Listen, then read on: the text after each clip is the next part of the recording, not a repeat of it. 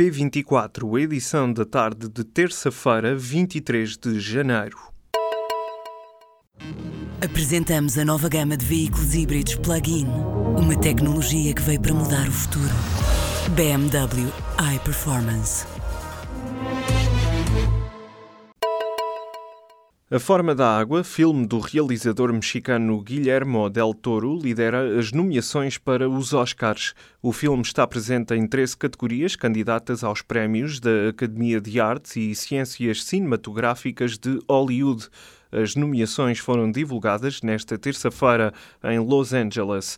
Entre os nomeados para melhor filme e melhor realização estão candidatos esperados como Dunkirk, de Christopher Nolan, mas também foge Lady Bird, três cartazes à beira da estrada e Chama-me pelo teu nome. A cerimónia dos Oscars está marcada para o dia 4 de março e será conduzida pelo apresentador norte-americano Jimmy Kimmel. 75 familiares das vítimas mortais dos incêndios de junho e de outubro do ano passado já aceitaram as indenizações. A informação foi divulgada na manhã desta terça-feira pelo gabinete da Provedora de Justiça, Maria Lúcia Amaral. Até hoje, a Provedora recebeu 162 requerimentos referentes a 74 vítimas mortais e apresentou 92 propostas de indenização, das quais foram aceites 75. O pedido de pagamento de já foi o pedido de pagamento já foi encaminhado para o Governo. Cada um dos familiares vai receber 70 mil euros, o valor mínimo fixado no final de novembro pelo Conselho para a atribuição de indenizações às vítimas dos incêndios. No segundo dia de julgamento da Operação FIS, o procurador Orlando Figueira deu uma explicação insólita para o facto de terem sido encontradas cópias de processos em sua casa. O arguído, que responde em tribunal por corrupção e branqueamento de capitais, diz que se quis prevenir porque há documentos que desaparecem do Departamento de Investigação e Ação Penal.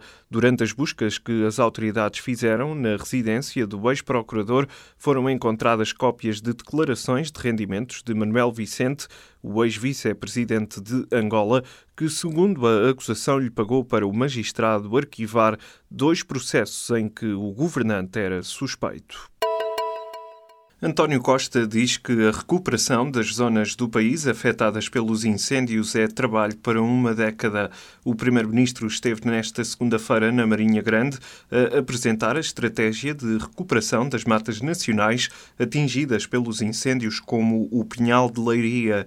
O plano anunciado pelo chefe do Executivo vai demorar seis meses a sair do papel e pelo menos cinco anos a ser implementado. Já não se vai realizar a intervenção do artista Vils no edifício Santo António, assinado pelo arquiteto Agostinho Rica, no Porto. A informação foi revelada pelo vereador do Urbanismo da Câmara Municipal do Porto, Pedro Baganha, durante a reunião da Câmara desta terça-feira. O tema tinha sido levado à reunião pelo Partido Socialista depois de uma onda de protestos contra a intervenção que inclui o lançamento de uma petição.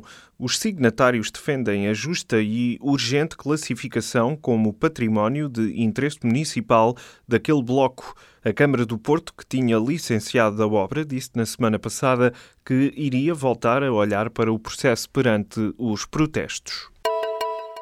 Um estudo do Automóvel Clube de Portugal traçou o perfil do condutor português. Este estudo teve como base uma amostra de 6.560 indivíduos com mais de 18 anos e detentores de carta de condução.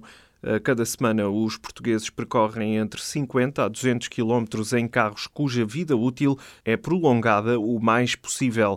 A maioria espera mais de uma década para trocar de veículo.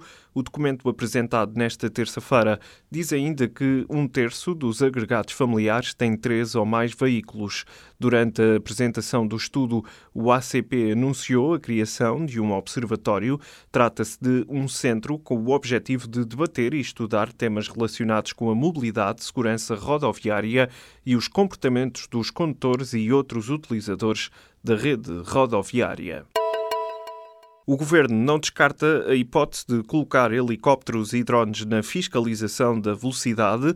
Segundo o secretário de Estado da Proteção Civil, o modelo que está a ser estudado já existe noutros países europeus, como em Espanha e França. O governante considera esta uma boa solução para enfrentar o problema da velocidade excessiva que provoca acidentes e várias vítimas. No último trimestre do ano passado, o Netflix conseguiu registrar um aumento do número de subscritores superior ao esperado.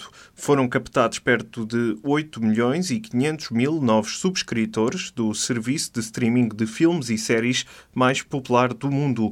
Este é um resultado que entusiasmou os investidores. As ações do Netflix dispararam 16%, o que colocou o valor da empresa pela primeira vez acima dos 100 mil milhões de dólares. O Facebook admite que a internet e as redes sociais têm consequências negativas para a democracia. A rede social afirma que as repercussões na sociedade são uma surpresa e que não tem todas as respostas para lidar com o problema. Num longo texto com o título Perguntas Difíceis: Que efeitos têm os mídias sociais na democracia?